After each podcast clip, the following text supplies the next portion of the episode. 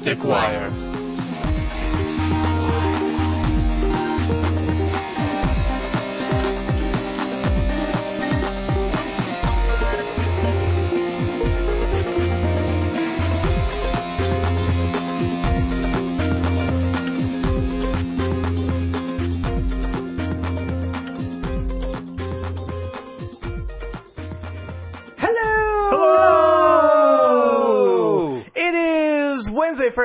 13th, November 2013. Uh, Did you say it was Friday the 13th? Yeah, Friday the 13th is falling on a Wednesday this month. Okay, just to make sure. Glad to know I'm not the only one having problems Exactly. today. So, in a less confusing way, it is the 13th of November 2013. This is episode 136 of The Skeptic Wire. I am Gary Lyon, your host, and with me this week are Donna Swafford Yeah, I'm here. and Greg Bride. IR. He says some sort of Yoda-ish. Well, you said Or infrared we are or- here, so We IR. am. We am Yeah. here. Yes, indeed. Grammar was never my strong point. Or suit, for that matter. Yes. You don't own a suit, do you? Yes, I own three. One doesn't fit me anymore. but- So we would call that the weak suit. right. Okay. I Thought that was clubs. Sam's fighting words. That's right. I don't know where we're going with this. How was everybody's week? Good. Excellent. Not much of an interesting week, no. No. Okay. I'm pretty excited with my week because I finally get to start taking data for my thesis. You get to meet Brent Spiner? Uh, yeah, I'm taking him out, you know, to IHOP. Uh, I'm- I'm sure International that's- House of Pharisees. I don't know what that means. no, I, I, I get to start.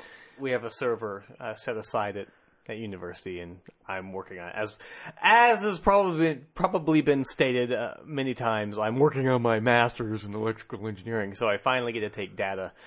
Now you're kind of working towards the final home stretch. Exactly. And it's, it's going to take a couple of weeks to do it because what I thought was going to be, oh, we need to take 3,000 points of data from various places to turn into, oh, we need to take uh, about 8,000 points of data at various times in various places through various systems. Which is good because it'll give me a couple of papers as well as, you know, uh, a thesis and, and maybe a dissertation maybe later. I don't know. We'll figure it out.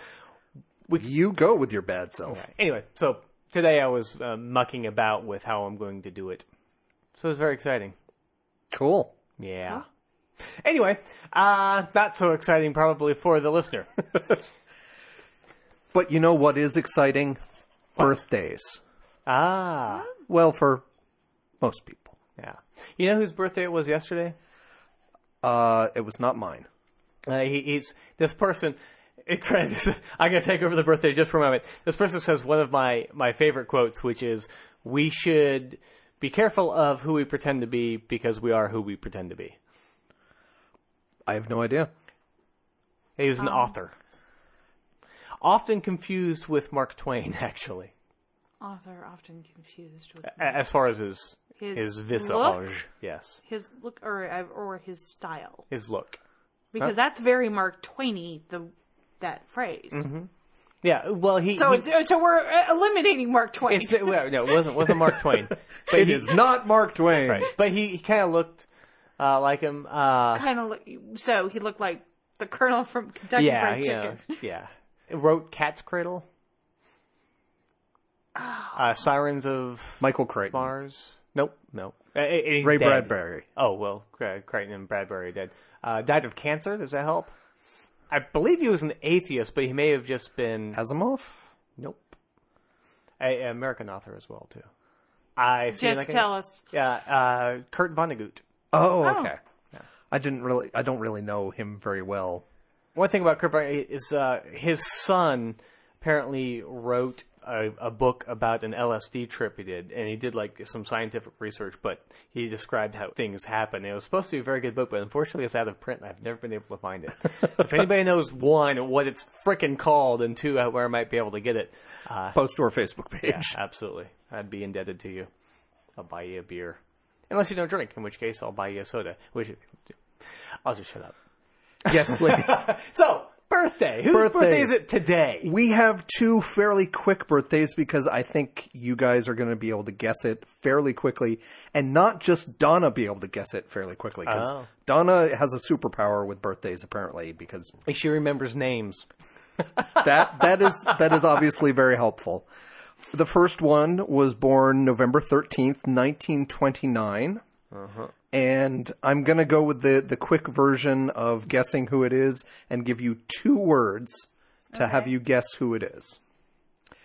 God hates. Uh, Fred Phelps. Thank you. Yes, Fred Phelps, leader and founder of the Yeah, Westboro. well, it was either Fred Phelps or Shirley Roper Phelps or Phelps Roper, whatever fucking name is. Twunt. Sorry. It was just easier to go with the, the initial leader. He founded the Westboro Baptist Church. He started out life going to like wanting to go to West Point, then went to a Methodist revival and said, "No, I want to be a pastor," and then went to various different colleges and have ended up finally becoming a lawyer. And he actually successfully argued for a lot of civil rights cases for African Americans and I think some women as well. yeah, and then he just went completely wackadoodle. Exactly. And started his own version of West Point called the Westboro. Yeah, so he's very conservative, especially on the gay side. No. Very, very focused on the gays, which the cynical part of me makes me think, hmm, maybe he doth protest too much, but I'm not going to put any words into his mouth. amongst other things that you're not going to put in his mouth No, no, because or dangle in front of him like a carrot. yeah, I just I you you you've got them all. so I don't Sorry. have any further I- yeah, response I to that. really just- can't I was follow just up on thinking. your. I, I was just thinking of the one thing that uh, my friends used to. They claimed they said to, to piss off uh, one of the guy's uh, fathers uh, because he was also a, a homophobe, and so when they were in high school and their the father was driving around, they'd sing "Butter your butt and stick it out the window. We're gonna go trolling for queers." I don't know why. It just makes me laugh. Okay, that's a little insight into Gary's brain. No, it wasn't mine. It was my uh, friends. But anyway, Obviously, Fred Phelps is known for being the head of the Westboro Baptist Church, which is makes him skeptical enough in the first place, but also the fact that all these various laws have popped up either at the federal level or the state level to curtail their speech for all intents and purposes, and how, from the skeptical point of view, as much as we detest the messages that Fred Phelps and his church spew on the general public, we do actually support his right to say it and don't think that speech should be infringed upon. So, uh, a twofer there for why I would talk about him on a skeptical podcast. I really don't want to think about a twofer with Fred Phelps. I. This is getting disturbing. I'm going to move on to the next person. The next person was born November 13th, 1969. I'm guessing I only need one word to make you guess, but I'm not sure. Infidel. Oh, Ion. Yes. yeah, her her Yes. yeah, I'll curse a lot. You're getting there. Yeah, You're Ion building off of each other. Alas- Go ahead. See?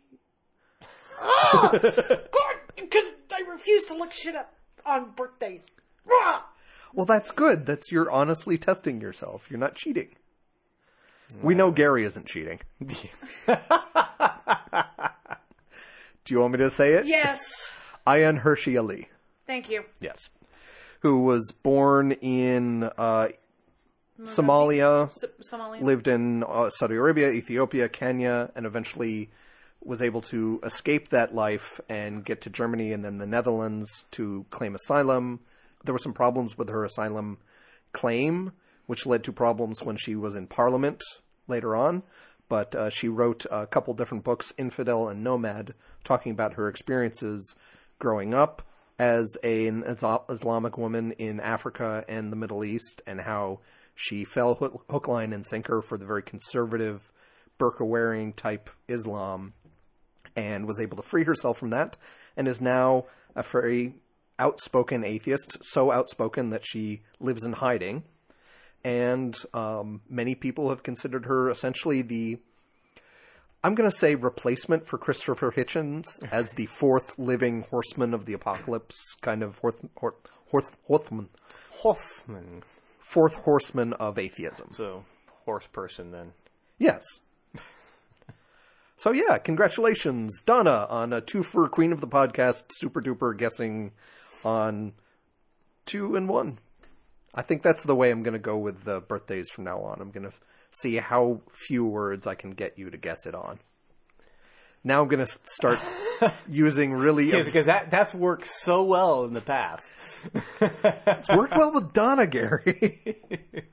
Unless you come up with someone who was born in 1433 that we've never yeah, heard of. that that that would be kind of a problem. And you refuse to tell us what this person actually did because it would give it all away. I'm sorry. I'm trying to make it interesting for the listeners by providing information. Or not, as the case may be. All right. Apparently, we're going to have to talk about this offline because you have some very strong feelings about this, Gary. Anyway, What else do you have strong feelings about? ah, not much. Uh, but What rockets your blood pressure up? I was going to say, but you know, be, speaking about strong like forces, for example, uh, I, we spoke last week briefly about. No, we didn't speak about it, but I told you about two weeks ago. Oh, it was two weeks ago. Last week was all the skull thing. Yeah. Oh, oh yeah. Okay. Anyway, As he imitates a baboon. I, I kind of think that's more Cro-Magnon than. I knew you were going to correct me on that one, but I just figured I'd pick a great ape and go with it.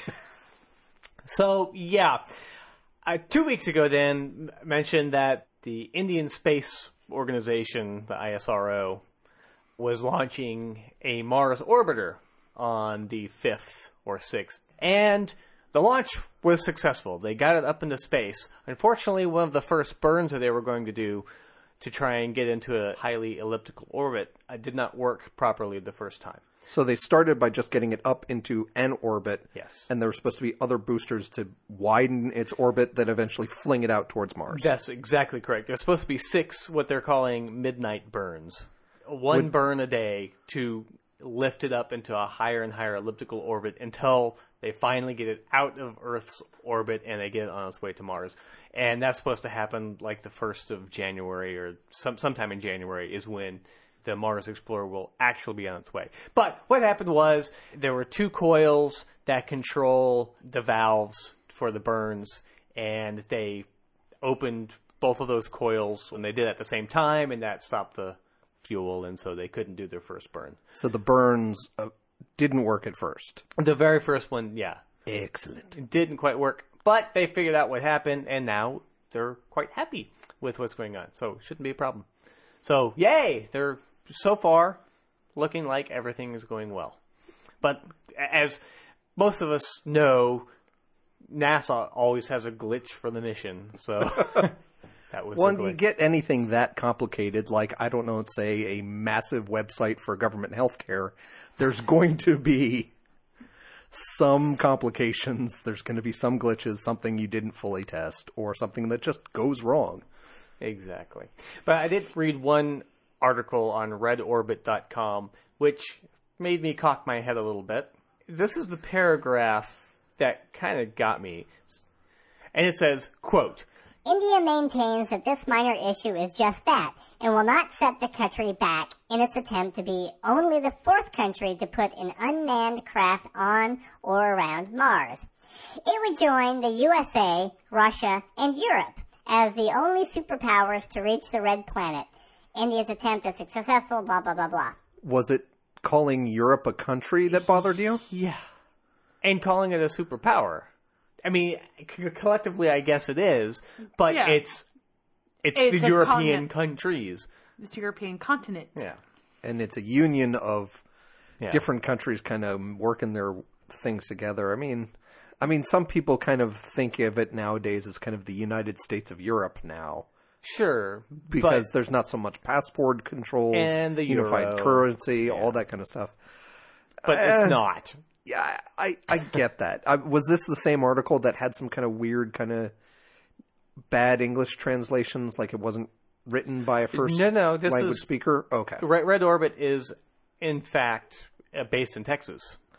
Well, that explains the poor language skills. Yeah, well, they also got some things a little bit off. So I don't know how good Red Orbit is as far as its technical, but it claims to be uh, that it has over. Two million pages covering the vast ideological spectrums of space, science, health, and technology. So I'm wondering about their use of words and terminology. And the word that sticks to you there is ideological. yes, I- ideological spectrums of space, science, health, and technology. That doesn't make any sense to me because those It's aren't very really word it- salady. Yeah, yeah, and science really, it's a way of thinking, but it's not, Not an really ideology. ideology. I mean, you get some people who are Neither maybe on space. different sides of the quantum mechanics, string theory type debates where, but that's not, I would never call that an ideology. I would call that a untested hypothesis position or some other wordy way of describing On that. the other hand, you know they are science scientists. oh, you must be a scientist. You must be a spacist or a healthist. That would be an ideology. Technologist? Sure. Okay. Yeah. I don't know. Anyway, so But the math concerning what is the orbit of Mars and how can this rocket get there, that's not an ideology. That's either the numbers work or they don't. Exactly. That's a great thing about science is you don't have to believe in it. It just works. Speaking of people who don't believe, As we all heard this past weekend, there was the terrible typhoon that hit the Philippines. It is being called the mega superstorm. I've heard various other terms because it is a what category six. Gary, why are you laughing about Mega super? superstorm? I've heard that term. Mega super awesome huge-o stormo. Its Let me- basic name is Super Typhoon Haiyan. H A I Y A N. That's fine. Super Typhoon. It's double plus good. Well, at last count, they're estimating over 10,000 dead in the Philippines. They are still assessing the damage and everything to it. And our good friends at Foundation Beyond Belief have already mobilized to raise money and um, any materials that the people of Philippines need. So this is where we go. We would love you to open up your wallets and give to us because you know we're a struggling podcast. But honestly, that money is better spent by donating to any of the Foundation Beyond Belief itself or some of the charities that they are directly involved with to help the people of the Philippines because this is really this is the biggest storm in recorded history. Yeah. The best part about what Foundation Beyond Belief is doing is they're working with a local charity called Citizens Disaster Response Center, which has always been in the Philippines and is used to being on the ground there. So you're just sending 100% of your money to that organization to get food or supplies or whatever they feel they need at that moment. So they're not sending 10,000 teddy bears, let alone not sending 10,000 Bibles. Or 10,000 vials of water that they say will cure them of their diphtheria. That would be homeopathy, right? Yes. Homeopaths without borders. Yeah, that was uh, the Haiti thing, right? Yes, yeah. it was. They are out there getting food to these people. They are getting clean drinking water. They are helping to rebuild the infrastructure that was destroyed. So please open up your wallets. I already have. I donated. Go give money. Excellent. I think it was sometime last year, a couple of comedians in Britain decided that they wanted, kind of on a lark, that's the kind of thing you say when you're British, on a lark, decided that they wanted to start a, what they're calling Sunday Assembly, which is kind of church for atheists. And it was a combination of kind of performance art, funny thing, but also just a gathering for friends and stuff like that, where you sing Beatles songs, maybe hear a uh, smart uh, speaker or former pastor or something talk about something interesting to secularists or sciencey minded type people.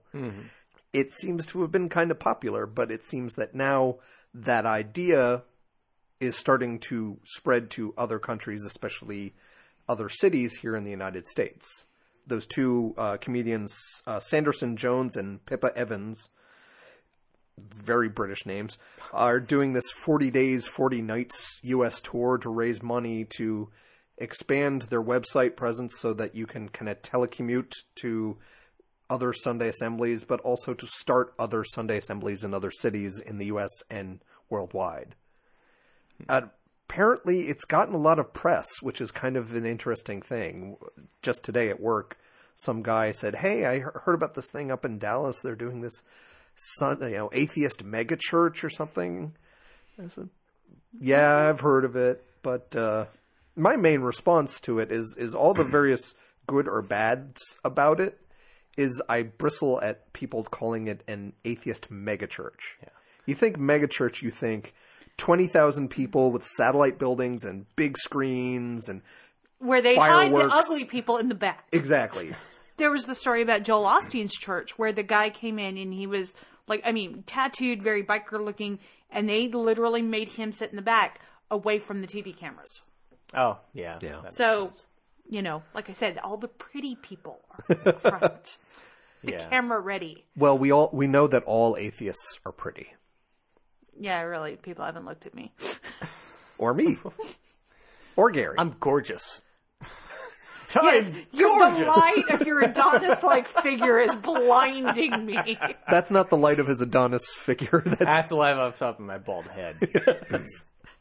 thank So you for now- finishing that for me. Now that we've gotten through the self-deprecating humor portion, I think that's one of the advantages of Sunday Assembly is that it doesn't take itself seriously, so it is kind of self-deprecating. and but their their Indiegogo page, their film is absolutely hilarious, where they're trying to crowdsource the money that they need to get more Sunday assemblies going. That video is honestly one of the best Indiegogo videos I've ever seen, and I've seen a lot of crap on Indiegogo. well, we'll include a link in our blog show notes and yes, stuff like because that. Because somebody might want to donate to them after they donate to the Foundation Beyond Belief. Hint, hint.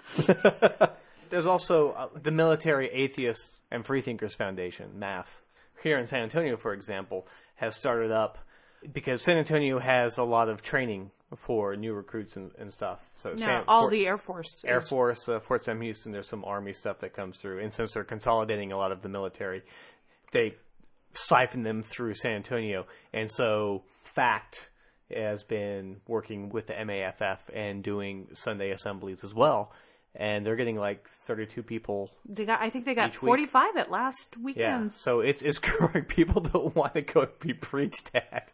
But they're getting Christian people and, and Jewish people and a whole bunch of people. But the, the problem is that a lot of their squadrons, it seems, aren't advertising that there that there's this alternative to going to, you know, mass. well, either yeah, either you go to mass or you clean the latrine on Exactly. Sunday morning. Right. Exactly. So I think it's pretty exciting that that these are alternatives to if you're beyond going to the Universalist Church and you still want to have an assembly do something with people on Sundays, this would be a very good alternative. Well, yeah, and it, it's the whole principle is is that it's simply a gathering, mm-hmm. which is I'm not going to speak for Christians, but I will a little bit here.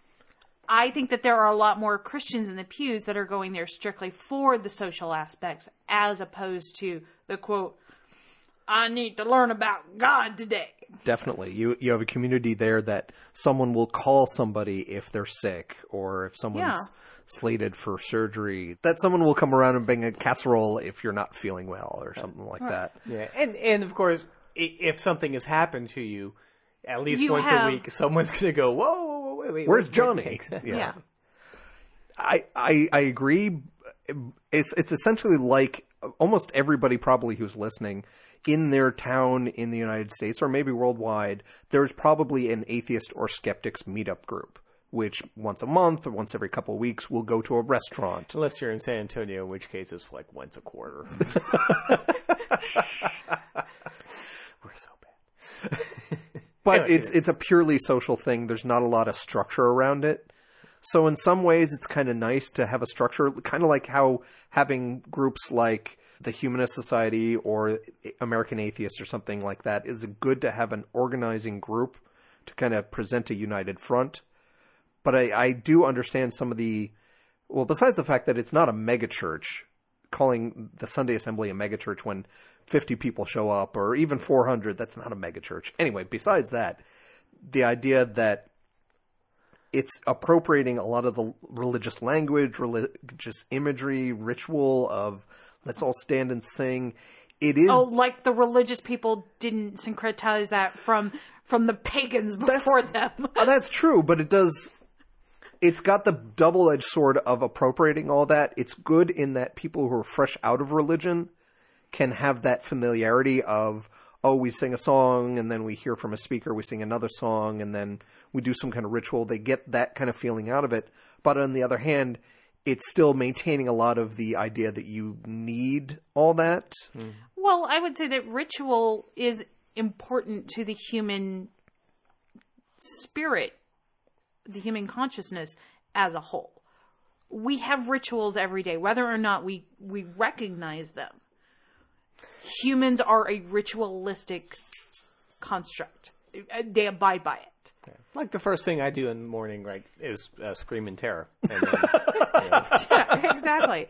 Well, I mean, you can look at even some of the most basic stuff of gift giving and how that relates to. I mean, Julian Stewart wrote a lot about this, about how gift giving is a ritual in and of itself of the appropriation of how much money you're spending and whether your gift is going down in social stature or up in social stature. There's all these things. We are a ritual based group, humans as a whole. Mostly I'm just playing devil's advocate here because it does sometimes lead credence to the idea of, well, atheists are just another religion. Right, and that, so that uh, that's the problem even with though the Sunday, megachurch. yes, Right. Sunday assembly in and of itself is not a bad idea, but in the context of atheists trying to differentiate themselves from religionists and saying, well, we're going to be atheists, but we're still going to do this thing anyway, gives a lot of support for the idea of, well, they really believe they just don't want to go to church. Right, and I, I So- yeah, and I see it differently as, as it's more of a community base. It's a ritual base. Church is not the single purveyor of ritual and Oh, yeah. community. Don't call the Sunday Assembly an atheist church because it isn't. Yeah. It is a community and it is a ritual center. It's not church. I like the fact that it is called Sunday Assembly, Right. not Atheist Church. But the simple fact is that the shortcut for everybody who writes a press article about it, in order to explain what it is, is Atheist Church. Exactly. Which is lazy reporting, which we talk about. Yeah, it's lot. it's like calling the Higgs boson the God particle. It's a quick and easy label that kind of sucks in its connotations, which can be kind of the the potential, like I said, the double-edged sword potential downside to it. I mean, some people apparently on the blogosphere have very strong feelings one way or the other. I really don't. I think people in the blogosphere always have strong opinions, yeah. so you won't be able to get away from that. But at the same time, though, if the atheist community can rally and can assemble together in many of the capacities, such as a church does, and be able to provide their members with that ability of having somebody checked in with, of, oh, look, Joe is having surgery on Thursday.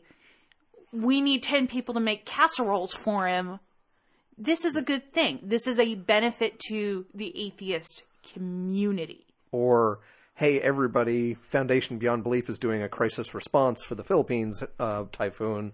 Here's the website. Here's the website, or can we get together and raise money or items for donation? Let's have an atheist bake sale. Cakes in the shape of babies. I'm just going to say, we're going to bake atheists? I think some atheists are already baked. But um, bump. Yay, drug humor 420. Okay. So not a lot of strong feeling on that. No, Subject, I, I think but- that it's a matter of how is it going to do over the next five years? Because in the next five years, it, it could just, like most atheist things, kind of kind of fizzle. Yeah, is it going to become a is it going to become an organization like Freedom from Religion Foundation that does organizing stuff or legal stuff or is it going to become something like the Brights, which is this great idea. Oh, we're going to do this, and like you said, just fizzles into nothing. Yeah. Well, it, it yet it's yet to see, but I don't. Either Well- way, it'll be fine. Well, it it it also depends on leadership because like the Brights was just a branding, but they had nothing really behind it. They just had some of the people and the leaders going, "Oh, well, I'm a Bright."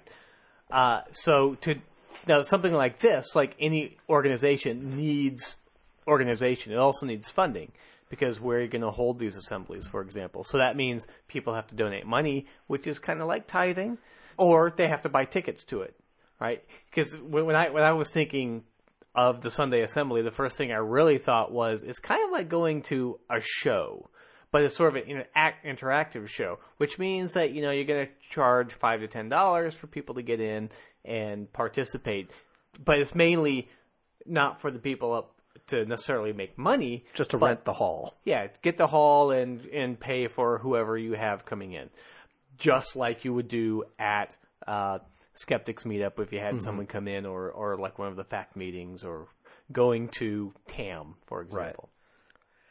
it seems to me that some of the success failure rate on some of these local organizations, like you say, may depend upon getting a charismatic leader, which mm-hmm. kind of worries you too. Is like, how much is this going to be? I, I wouldn't say cultish, but dependent on one cult of personality, making one group bigger than the other. Say one group has someone like Jerry DeWitt living in their town, so he gets to inspire people and makes it fun. Where another town has me, who is just like, eh, let's just get together whenever we feel like it. Yeah, you have to have involvement from multiple people. That's the key, right? Yeah. You know, there are skeptic groups like the the Houston skeptics. I think are very active. Austin doesn't even have a skeptic group, but they have a big atheist community, a very active atheist community, right? And so does Houston. Whereas San Antonio is just kind of eh. It's a weird anomaly down here in San yeah, Antonio. yeah. But but we have the free thinkers of Central Texas, so and they have good leaders. You know, so it's it's really about uh, not just necessarily one person, but a group of people who are passionate about the, about the whole thing. Well, one of the things that's done at these Sunday assemblies is they get together and they sing songs, Sing. which would require, in some cases, musicians. Just pre-recorded Just, tracks. just work with me, Gary. MP3. And then, and then, and MP3, Just a sound system, and a BMI measurement. Just say yes, Gary. oh yeah, You never took an improv class, did you? You're supposed to yes and. yes, and or yeah, and we we und no we a we eh, oh wie und So there seemed to be a bunch of music articles in the news this week, and we thought we'd talk about some of them. yeah. For example, For example, I'm going to talk about the dangers of playing a wood instrument. true Woodwind instrument, Yes. sorry. And it this could actually lead a little bit into some slight perils of playing string instruments as well. But let's talk about the Yes. wood, but not quite as bad as a Yes. instrument. I am primarily a mandolin player, and I also play guitar and some other stuff. Gary is I Multi-instrumental. most multi-instrumental, primarily drums, but also guitar and some keyboards and stuff like that. We don't have to worry about saxophone lung. That was not what they told me in high school when I played in the jazz band. Okay, just letting you know we, we this- were never warned about saxophone lung. Because you played flute and I played flute and violin, and actually, my senior year in high school, I learned how to play the tenor sax for our jazz band. so this might have happened to you. Except that I clean my instrument. Thank you. Right. Namely because I kind of had to because my parents were like pretty insistent that I cleaned it really often so I would quit learning how to play. Because when you're learning how to play the saxophone, the first two weeks are pretty much uh, the sound of killing a cat. Yeah. just, just like you know, Or the or the uh, shower scene in Psycho. Yeah. it's kind of more the sound. Yeah, yeah. Because Well- it's like, uh, Well, what we have here is a case study from the Atlanta area of a man who presented with persistent coughing and wheezing, and they weren't sure what was going on. They diagnosed him with allergic bronchopulmonary aspergillosis. Aspergillosis. That's what it says. It's like Asperger, but whatever. Well, it's I like, like how you put the emphasis on ass.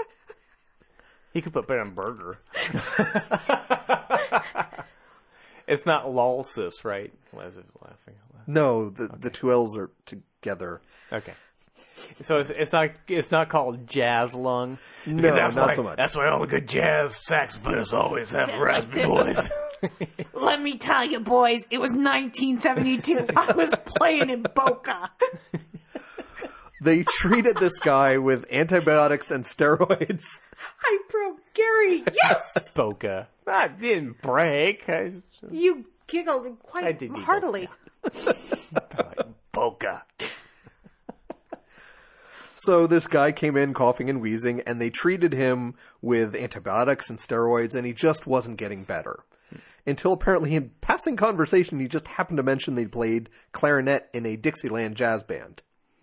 So they tested his his lungs with like a body scan, and they sampled from his reed on his clarinet, and found that he had um, the fungi Alternaria and uh, Curvularia. Ultra gnarly. Uh, gnarly, dude. which is apparently one of some dozen different mold type species that apparently have been associated with this idea of saxophone lung because a woodwind instrument is a very warm, moist environment and especially the When it's being played. well if it's played and put down it's still maybe a little warm and still moist Well, yeah, but I mean, which allows mold to grow. So even something like a trumpet has a little spit valve where you're supposed to drain the spit. Oh yeah, that stuff's disgusting. It doesn't No. really. yeah, I played the trumpet for like a year and a half in grade school, and something like a trumpet where it's all metal is much less likely to have gro- mo- mm-hmm. as much gro- mold growth as say something like a clarinet, which is wooden and it has the wooden reed. right. Like something like a bassoon probably would have the same problem. It's, it's going to have the same gunk that you would have just if you never wash like your teapot Yeah. or something, except human gunk, which is disgusting. Okay. apparently some of these players, like this guy who's unnamed from Atlanta, just for years and years don't clean their instruments. And I okay. Yeah. Maybe they'll Here- run a wire brush through it, but they won't use alcohol or bleach or anything like that. Well, here's the thing. This is, I mean, having played flute and having played saxophone, the one thing that they teach you is make sure that you clean it every time to keep the pads and everything from basically rotting away. How do you fucking play an instrument for 30 years without seeing some damage itself to the instrument from all the fucking mold that you've been growing in your kept little on petri jar? sounding better. I mean, as the mold built up, it built channels, which made it more mellifluous. there's a certain el- Either way, oh shit! there's a certain I, element got, to I at think I got least saxophone lung there. wooden instruments like guitars and mandolins and, and clarinets or whatever that the more they're played as they age, they kind of settle into a warmer sound, a richer sound, something like that. But That doesn't work with woodwinds. string players at least, you know, you have to more so with say something like guitar than sometimes violin. You have to regularly change your strings because they just get gunky. You have to oil up the neck of the guitar Right. to kind of get all that gunk off and, and polish or whatever, so that you don't stick your fingers. You can move your fingers around, and like you said, the the keys on a woodwind instrument might stick or be moldy and make you sick. but the, the thing with, with with the guitar though is it's quite obvious that there's gunk on the fret. Yeah, because all the mold is inside. yeah. Yeah, it's- right. So the woodwind is like it's it's hidden from view. So this guy in Atlanta, once they find he finally cleaned his instrument, and that's not a metaphor for something, he got better. I mean, I think they gave him a little bit more steroids or whatever to help him fight off the mold, but Mm-hmm. that's really all it was. Every time he played, he kept breathing in the same mold spores. Yeah. Which it kind of raises a question about the whole uh, it, it completely off topic, but but along with the breathing in the mold. Remember the the black mold that was supposed to be so deadly for you after all of the floods and everything. This must have been Yeah. like five or ten years ago. And it was like Anytime the there's like big a scare. Hurricane Sandy, there's a lot of mold damage, and Yeah, there, exactly. So there's mold, but black mold was supposed to be the worst of the worst, and and you would think that this would be the exact same stuff. It- It's well, no, I guess not because it's flood damage, and so you have like you don't you, you- Seawater and bacteria yeah, and you're not, you're like not shoving fish up your clarinet and having them. Poop I certainly hope not.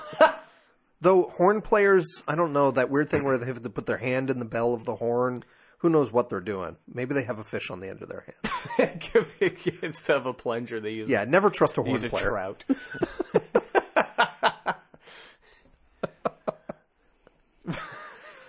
I got nothing else to add to that. So let this be a lesson to you. Be skeptical and clean your instruments if you're using them, just like you would clean your house so you don't develop lots of mold on your kitchen or bathroom and don't get sick that way. Right, the more you do it, the easier it is. Sure. Which Wait a minute, what were we explains talking the, the big pile of dishes that I had in my kitchen this afternoon. Did you say dishes or tissues?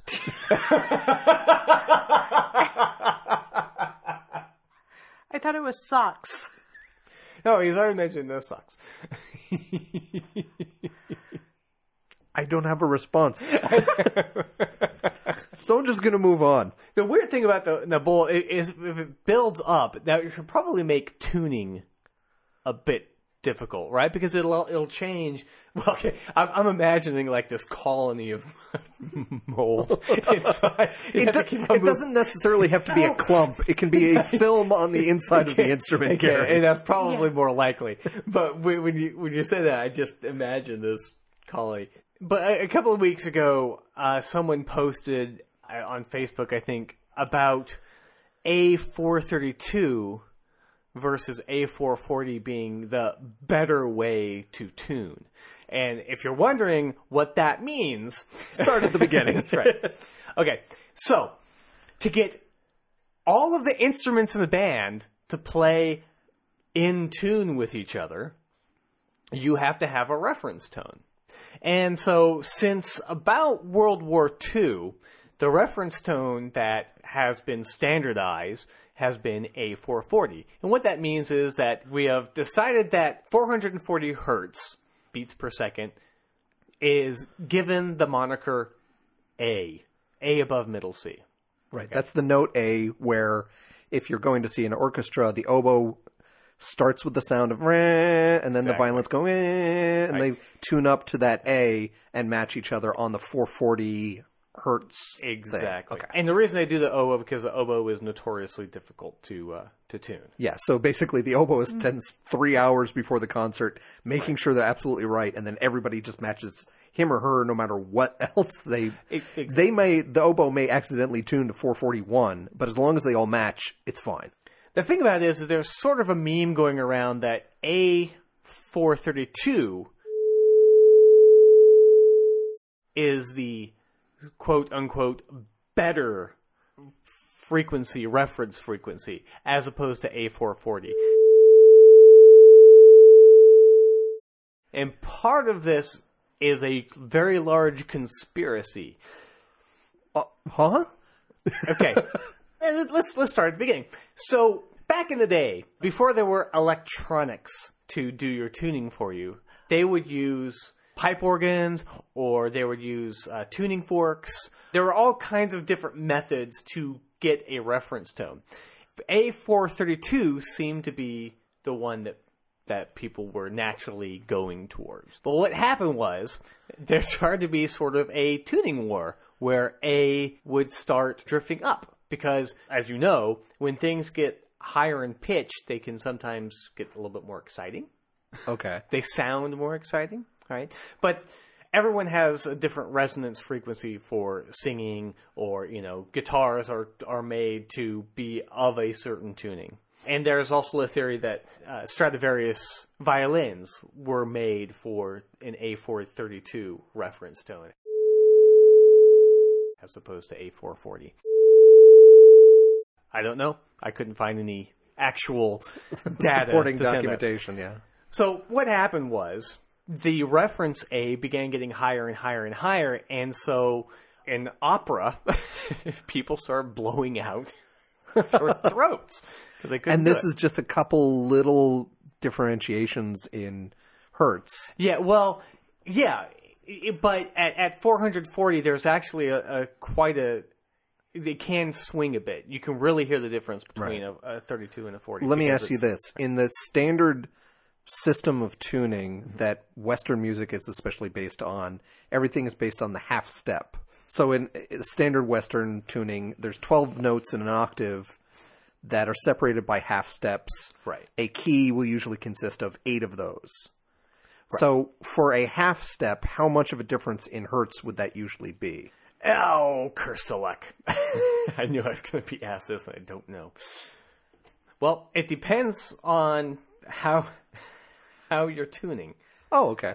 Unfortunately, I I I took music theory, I took musical acoustics, and I can't remember off the top of my head. I don't remember the. I never had to learn the differences in hertz either, so not a big deal. But this is where it gets weird. Okay, so things were going off the scale. People were getting literally hurt because some composers didn't want to lower it because they liked the, the higher notes. If if a soprano's highest note is say around a G or something, and all of a sudden they're starting to sing closer to a G sharp, that puts a lot of strain on their voices and strains their vocal cords, which might lead to nodes or just generally blowing their voice out. right. And there's only so much lemon juice and scarves that'll help you on that.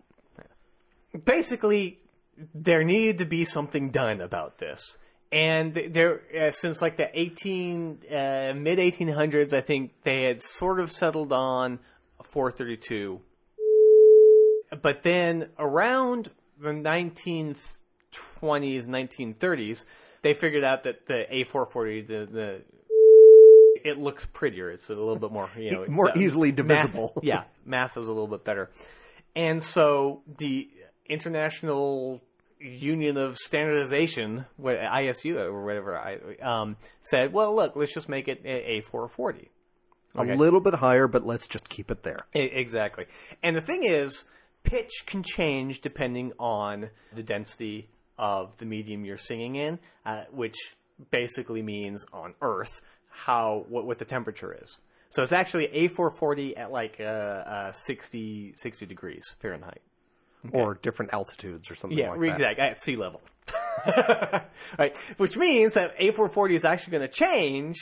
So if you're at A440 in one place and you move to another place, it, you may not be A440 in tune again, right? The problem is that uh, Germany was involved Oh no. in this, and so when you do Nothing good can come from this. exactly A440 versus A432 search, they'll say that it was the Nazis wanting to get to A440 because A432 is so much better and more pleasing to you and better for your chakras and the natural frequency of the body. And the thing is, everybody's ears are slightly different, so Not everything sounds exactly, the same It- to every person. it's the same thing. Is my red your red? Right. Right. A- right. Is my A as pleasing a sound a tone as as your A? Well, everything I sing is more pleasing than There you go. everything you do. But well, yeah, besides but that- a resonant cavity. I could sing, but only if they could get down to a K. K through X. That's perfect. it doesn't work that way, but we'll keep going. Right. And so the other thing is, I, I did reading the forums on this is hilarious because they're saying that the reason that the Nazis wanted it is so that so A440, the Catholic Church and and the uh, and the Germans were for this because because the Nazis wanted to do it because they said that A440 and all of the temperament of that scale will increase people's uh, anxiety and uh, wanting to fightness. What's that called? Aggressive aggressiveness. And so at that time they were about to go to war, so they wanted the A440 to be that because it would increase the aggressiveness of the people who were fighting. The other reason for the Catholic Church is because the Catholic Church, all of their pipe organs were A432, according to what I read. And so they wanted to be the keepers of the soul music, quote unquote. So everything in a church would be 432. Everything Right. outside of a church would be the wrong Exactly. 440. So you'd go into the church and you'd hear the resonance of the church, and it would it would be Reset you. beautiful to you. And it would reset you, Exactly. basically. So that, There's a whole lot of woo going on in Oh, it that. gets it gets worse. There's also people doing graphical displays, frequency analysis, and they're doing it in three dimensions. And the 440 is more jagged versus the 432, which is more smooth and more harmonic when you do it. It's like the ice. You put love on ice, or you put hate on ice, and hate will be jagged and deformed, and love will be all pretty and everything, right? So it's thoroughly ridiculous. because frequencies are just frequencies. And yes, we respond to different tones, but a lot of it is more in the color of the tone. So the Mm-hmm. color of a violin sounds very different from a clarinet.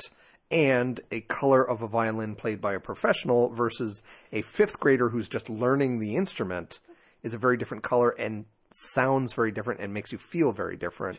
it's also cultural because people who grow up in the East enjoy what people in the West would call possibly atonal music. And they they also found out that Chinese uh, Mandarin speakers all pretty much speak in the same pitch because it's a very Because it's a tonal- tonal language. Exactly. And so they're very good at picking up frequencies. sounds a lot like the kind of the perfect pitch thing is a very much a learned Yes. activity where you may have perfect pitch for Western music, but you go to an Eastern place or Middle Eastern scales, and you're like, I don't know what's being played because you've right. learned perfect pitch in one way. Right. And looking across, uh, I'll just call it looking across the border, both sides, the East and the West, will say, oh, well, their music sounds is very harsh on the ears. Right. Like an accent, like the Southern accent sounds silly to everybody who doesn't have a Southern accent. Exactly. Anyway, I thought it was uh, really funny, and you can really go down the rabbit hole. And if you go further, you get into even more conspiracies. You get the New World Order, and you know, blah blah blah. It does make me want to start mucking about with the different tunings and stuff. Yeah. Oh, that was the other the, the the the credulity on some of the forums of people. Like one guy put, "Oh well, Jimi Hendrix used a four thirty two and he died at twenty seven. Oh My goodness. Uh, Janis Joplin. Janis or- Joplin, the the Doors, Kurt Cobain, all kind of use this alternate tuning. they all died at twenty seven, and the hilarious thing is someone actually called this guy on it, and he never showed up on that forum again. It's like, are you really saying that that these people use four thirty two and they got famous because they did it, and then they were killed, or the four thirty two made them die? Plus, there are a lot of things in different masterings of recordings. Speeds can sometimes get slightly changed, Absolutely. and that would change the pitch. I- what what was what was the uh, there was a, a famous recording that got mastered incorrectly, and it's been like that for like thirty five years, and they fixed it. Well, listener, if you know what that song is or what that album is, Yeah, I can't I can't bloody well find it. It, it may well be Pink Floyd's Meddle, M E D D L E. Basically, when it was sent to the mastering, it got sped up by like a half tone or something. Right. When they remastered it for like the Criterion edition, they actually put it into the correct key. right? But apparently, it made a, a big difference in Right. The feel, which of course it would. Tempo, tempo changes. The interesting thing But about did not lead to any of the Pink Floyd members getting killed. well, one of them went insane. I blame more of the wall on that one. yeah, well, it was insane before he did. But the interesting thing about older CD players is the the timing chip was based on battery power or based on it used to be based on the frequency that you're getting out of, out of the wall. And actually, old digital clocks or even old analog clocks were based on this. And so, if you were slightly off, if your voltage or the hertz was slightly off, it would play back in the appropriate key uh, as far as CDs go, but the tempo would would vary. Which, being a digital person, if you slow something down, you, it nowadays instead of going lower in tone, you have to tell it to go lower in tone. All it'll do is it'll stretch it out. Right. But but anyway, uh, that's real. That's more technical than it is Yeah, skeptical. a but- lot of technical talk on basically a lot of woo surrounding which basic tone that Western music is going to choose as its stable tone that everything else is going to get tuned around. Exactly. And just a whole lot of silly. It is. And apparently, some people just haven't learned. Uh, No. It, it, it'll raise its head, I'm sure, in the next Yeah. week because I've been searching for it, and Google loves to. oh, people, other people are searching for this.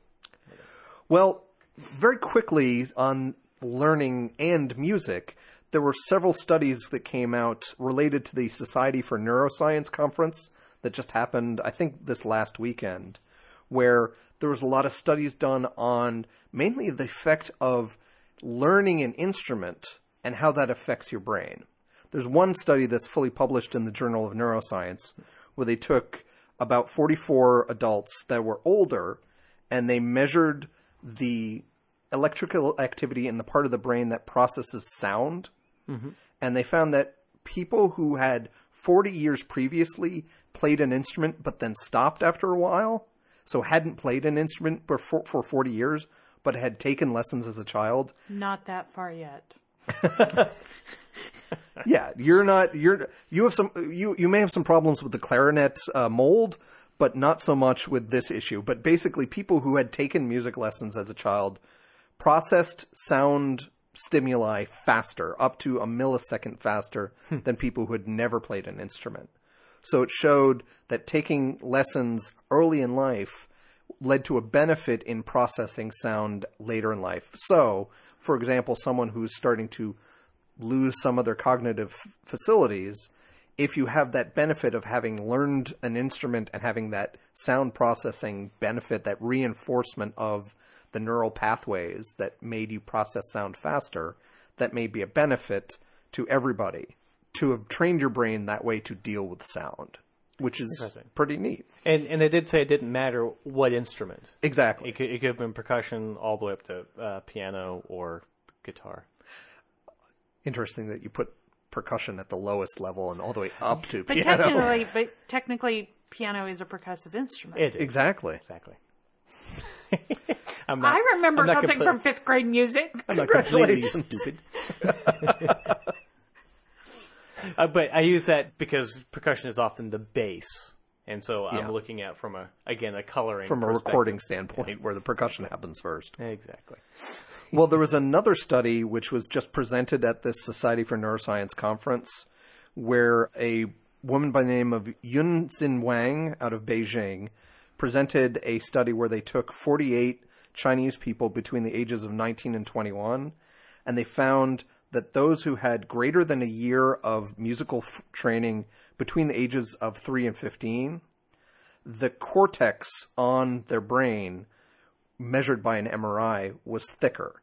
And those are the types of areas that process language skills and executive function for things like planning and carrying out tasks. So, learning an instrument. Sorry. Go ahead. Okay, I've, we'll figure out what Gary was laughing at in a second. But essentially, learning an instrument and having to essentially process multiple sensory input of sound and feeling and all that led to more connections in the brain, which is why the cortex is thicker.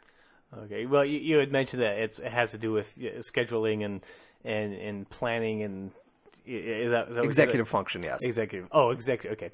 Because I was just thinking, it's weird how, like, if that's the case, musicians can't show up on time, or figure out how to use a washing machine. Right.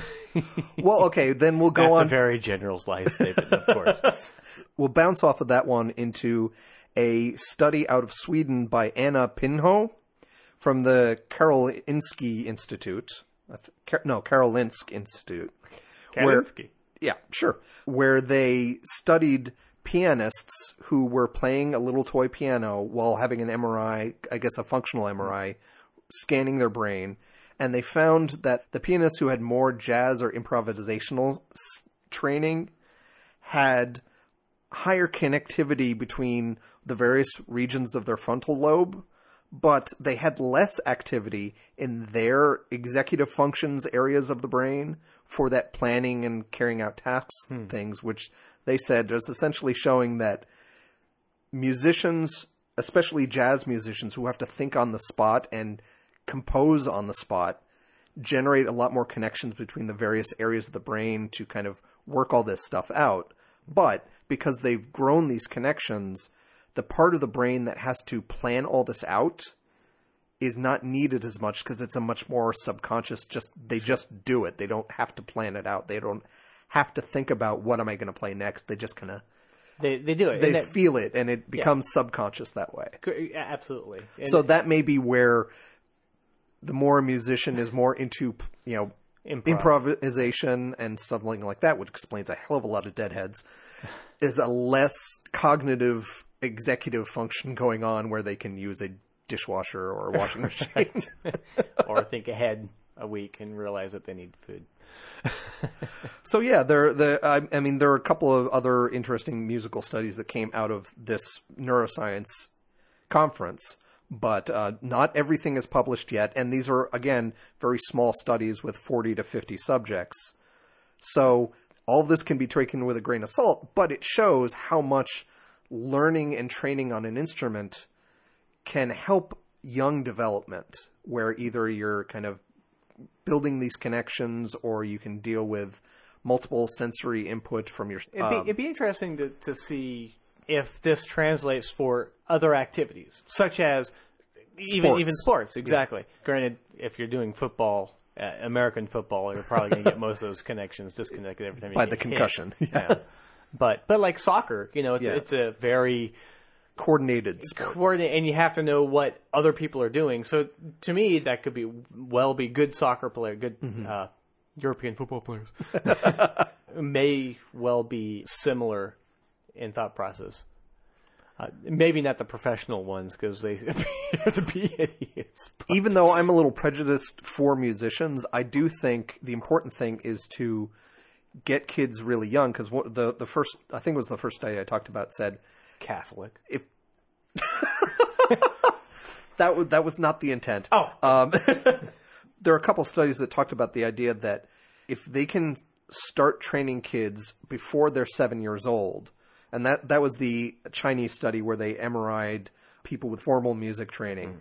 They said those that had music training before they were seven years old had more of this thickness than maybe people who learned it later on. So here in America, a lot of kids maybe take a band instrument when they're in fourth or fifth grade Yeah. maybe let's start more percussion and musical stuff in kindergarten because it can help train kids' brains to have to coordinate different things and hear something and play something at the same time. Coordinate, like with a guitar, you have to coordinate how your left hand is on the neck and your right hand is strumming or f- finger picking. Mm-hmm. Any th- sort of thing beyond music that you are having to coordinate and train yourself on. Even say that those silly little activities where the kids are stacking cups as fast as they can. They're training their brain to kind of mm-hmm. Do yeah, but that's, something that's as fast also as possible. quite rhythmic. I mean, there, there there is a musicality to that. I, I, the important thing is to get your kids involved in something learning young. Like maybe gym, gymnastics is good, it builds their coordination, and they have to think and learn and stuff like that. yeah. But uh, yep. And the the important thing is that study that was out of Sweden is about pianists, not Right. pianisses. I fail to see the distinction. No, what he's talking about is four theater chains in Sweden are implementing basically a rating system using the Bechdel test. Uh, movie theater chains, Yes. not not just acting on a stage theater. And actually, in addition to these movie theaters, there is a TV station that is now starting to use it to give kind of a rating about because the Bechdel test is not really a, a what is test. the Bechdel test? Uh, it's not it's really not a grade test. test; it's a pass fail thing. Right. The Bechdel test basically says you have two characters who happen to be female who speak about something other than a man. That's it. That is the original test. It has gone on to be kind of extrapolated that they have to be two named characters. And they Because have to it'd be- speak for a list, at least a minute. Right, because in the original one, it'd be easy to have a female character come in, a named female. Hey, Sharon! Oh, look, cookies, and then walk out, and then there you, go, you pass. exactly. the girl ordering from the waitress. That's a prime example. So, like I said, Sweden is implementing this because next time you go out and watch a movie, look at how many pay actually attention. fail Yeah. the Bechdel test. It, it might be a good way to promote more female, strong female characters that are more interesting than just talking about a guy in future films. Right, because most films are considered a microcosm for the real world. So half the population is female, but apparently we only talk about men. That does happen a lot. Did did uh did Sex in the City movie pass the Bechdel Actually, test? Sex in the City passes the Bechdel test and it passes the reverse Bechdel test, which is to say Men. two men name characters who talk about something other than a woman, which frequently happens. um, you know, those movies go back to the beginning of movie making. The Dirty Dozen, DOA, Monty Python and the Holy Grail, and i- including Argo, which was last year's Academy Award winner. Those all pass the reverse Bechdel test. Those also all fail. Yeah, but the reverse Bechdel test is it's it's it's really to easy. show how Lopsided things are. right because you also have the Shukla test, which is two characters of people of color talking about something other than how race has affected them. Hmm. When you've got the two the two African American guys running from the big monster and they're talking about how they're scared, that actually passes the Shukla test, even though you know they're going to be killed. If they comment on how common in horror films the African American guy is the one who's killed first, that does not pass that test. Correct. Okay. But if they're talking about how scared they are, then it does. Right. But I mean, yes, and certain movies lend themselves to not passing the Bechdel test. If you have a male prison flick, it's not going to pass. Nine times out of ten, you have a war flick, even though that is starting to change. It's not going to pass. Even something like Star Wars Yeah. is not going to pass mainly for the fact that it has one female character. Well, no, they have a couple that pop up now and do then. they? Well, okay, well They have the one general, they have Ma- aunt, aunt aunt what's her face? Aunt Wait. Beru. Aunt Beru, Wait, the uh, general? There's a female general in either. Oh, uh, Return of the Jedi. You're Return of the thinking Jedi. Mon Mothma, which was not necessarily a general; she was more of a political leadership person. She was an inspirational Yeah, leader. okay. The the one you said uh, Minnie Bothans died to bring us Yes, this information. that, Yes. that woman. So they've got her. They've got um, the Twi'leki dancer who just lends itself right there to not passing. Now you're reaching for female characters, and that's the problem with movies like Star Wars or, or Lord of the Rings. yeah, where the Lord of the Rings movies had to really, really, really pad the female characters from the books, which are almost non-existent. right. And even then, I, I can't, I don't think even two female characters talk to each other, let alone talk to each other about something other than um, Return of the King guy. Yeah, I yeah, yeah I I don't I don't think female characters ever meet In Lord of the Rings. in the trilogy. But except for the Horse King's daughter, Daughter. who's down in the caverns during the Battle of Helm's Deep and says, "You'll be okay," and that's Well- pretty much it. well, but in like the extended edition, she talks with uh, Return of the King guy, uh, Mortensen, Viggo Mortensen's character, Aragorn. Aragorn. I mean, she does kill the the Right, but big- she's talking Right. to men. She's not talking Yeah, to yeah, another I know, woman. that's what- okay. exactly. So she wouldn't be talking to another female. Right. Well, here's another example. All but one Harry Potter film. Really? Yeah, six. You have the conversation between Luna and Hermione when they're riding the coach, and she's talking about exactly one minute and one second long. Exactly. but it is. They did, and you think because Harry Potter has very strong female characters in it. It has But it is Molly called Harry Weasley. Potter. You have Hermione. You have Ginny. You have Luna Lovegood. You have McGonagall. McGonagall. You have very strong female characters, but you rarely see them actually in the same vicinity. Right. So this is another one. It's, it's amazing how many films actually. And I have to say this: Thor two actually passed it. Oh, okay. Barely. Barely. but you have Black Swan chick, Natalie Portman. Natalie, Natalie Portman. Talking with Why do I know her? Talking with her assistant, and they actually have this conversation. It starts out talking about a man because she's all like. Are you going to basically be boo hooing over the fact that he's still not here? but it actually gets into some science. It starts on the science, and then you start the stopwatch. Yeah, exactly. and it also does show a another character. It shows Frigga Thor's mother basically being a big fucking badass. I'm not going to spoil it for you, but holy shit, you're like, damn. Yeah, in the first movie, she tries to protect Odin in his Odin sleep and basically gets smacked across the room, and that's pretty much it. yeah. And this one, she's totally badass. That's good to know.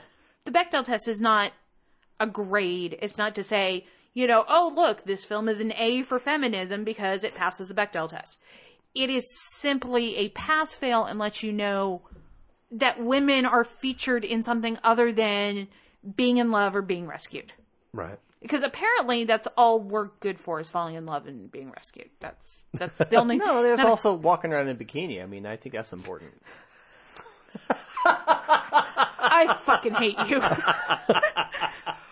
I'm going to leave that aside and, and go back to the. I, I can't remember the specific words of it, but the interview with Joss Whedon where they say, "Why do you create strong And female when- characters?" Well, I create strong female characters because you keep asking me that question, or Yeah, some yeah, paraphrase of yeah, that. that was basically his answer. Was the reason that I do is because you have to ask me why I'm doing this. and even he was granted kind of strangled by the source material, but the Avengers had, I think we discussed this a few weeks ago, one and a half maybe strong female characters in the Avengers, and, And even a, then, she was just set decoration. a big old sausage fest. She- Black Widow was was set decoration. But very pretty, redheaded set decoration. But that's my own weakness. And let's move on. At least I was. Never mind. But yeah, I, I- and I agree with you. Avengers was is the exception for the Whedon universe, and yes, he had to be beholden to the powers that be are at Marvel. And let's let's admit it. Let's look at comic books. They are not the most. Gender balanced. Thank you. That's Despite- a very nice way of putting. Yeah, because usually Despite the anti gravity boobs, they're Uh, not very gender balanced. I was gonna say usually in the real world those females would be gender fairly unbalanced. Well, the thing about it is, if there, did you see the recent thing where they took male comic book characters and put them in the female poses? Mm. Yeah. that was fucking hilarious. I'm and like, and the female costumes, which are all just thongs and boob armor and you know Yeah. hip boots or something, and high heels, which don't make any sense for fighting in any way, shape, or form. you, can, so. you can stab a stiletto through someone. Yeah, pretty I'm- actually. Okay, besides that, but but like in For a balance, it's not good. In a thong bathing suit, that's not y- y- not exactly useful in combat. I must go put my my uh, war thong on. What's the difference between that and the normal one you wear? I don't know. It's bulletproof. This one's camouflaged. exactly. It's a merkin. Sweden is doing a whole thing about using the Bechdel test to, to alert viewers as to how feministy a, a Yeah. movie can be. And hoping to reinforce that we should be better about this. Yeah. There's a television station that is planning these Super Sunday films, which specifically pass the Bechdel test. Hunger Games, Savages, which why they're showing that, I don't know, because it's a really crappy movie. I don't know it, but go on. And um, another good one, Iron Lady, the biopic of Margaret Thatcher. just to wrap up, um, there was a part of the press release from this Swedish station that was doing this movie fest thing that I thought it was important to read out. Friendy, schönde, friende, hindi, hindi, friendy, friendy movie. So the Swedish chef announced, Yes. awesome. I just wanted to put an exclamation point on that.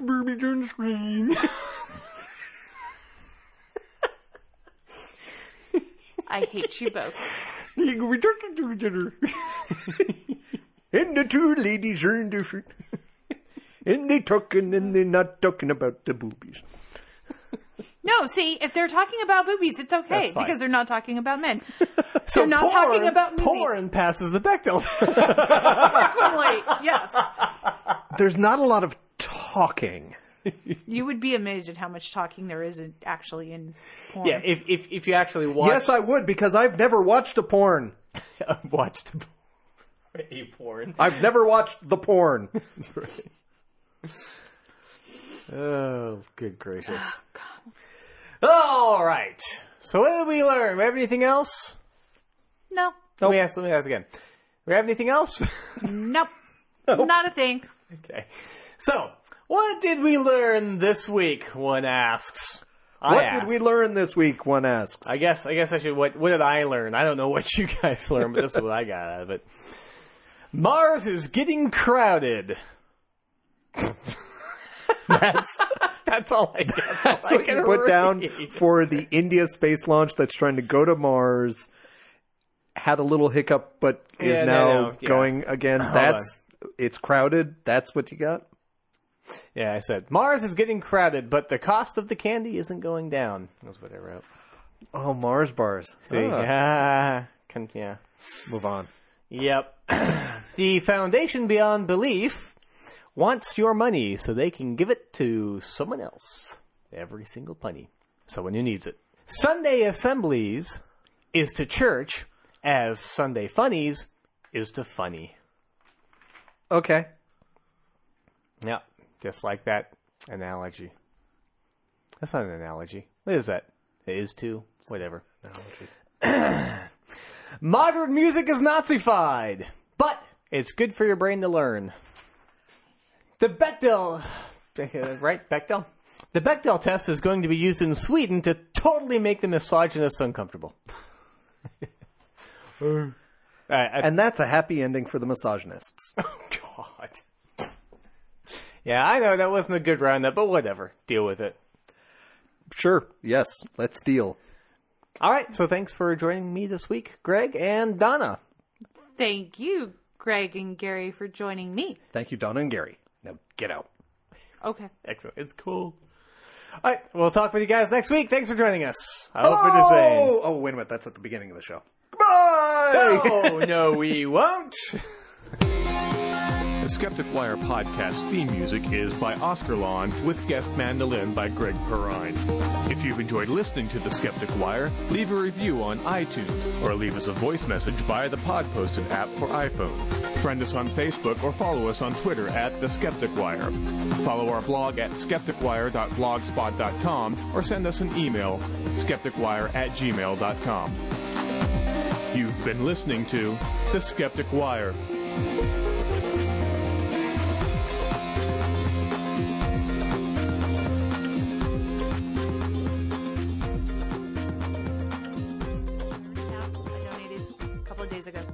So go give money. Excellent.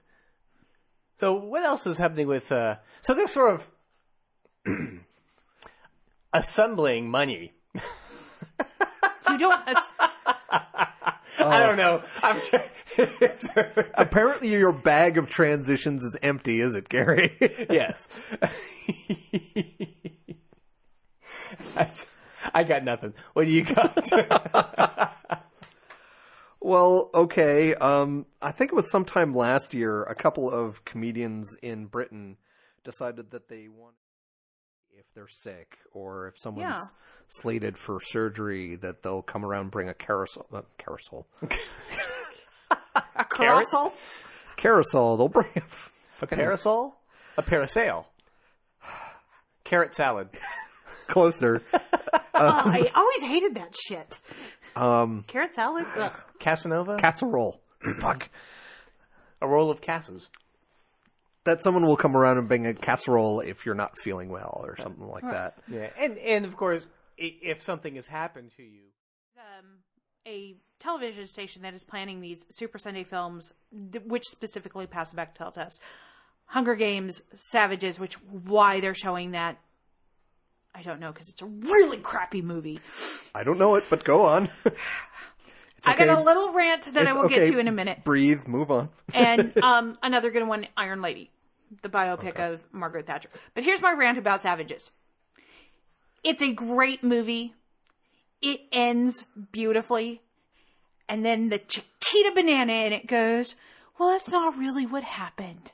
And you have another fucking ending. And it's bad. And you just go, no, kill her. Get it over with. It's okay. Nobody liked her. It's what the the character from Dallas was all, all a dream that they were killed, that kind of thing. No, it, it says basically like this is a nice, pretty wrapped up ending, but it's not really how it ended. This is just what we told everybody, but this is how it really ended. Okay. And you're just But- like, but the character who says it is so boring, and you're just like, why couldn't the drug cartel just kill her? I haven't seen the film, so I'm just going to let you leave that stand. Um, the um, just to wrap up, um, there was a part of the press release from this Swedish station that was doing this movie fest thing that I thought it was important to read out. Frinde, frinde, frinde. What did we learn this week? One asks. I guess I guess I should. What what did I learn? I don't know what you guys learned, but this is what I got out of it. I can't read my handwriting.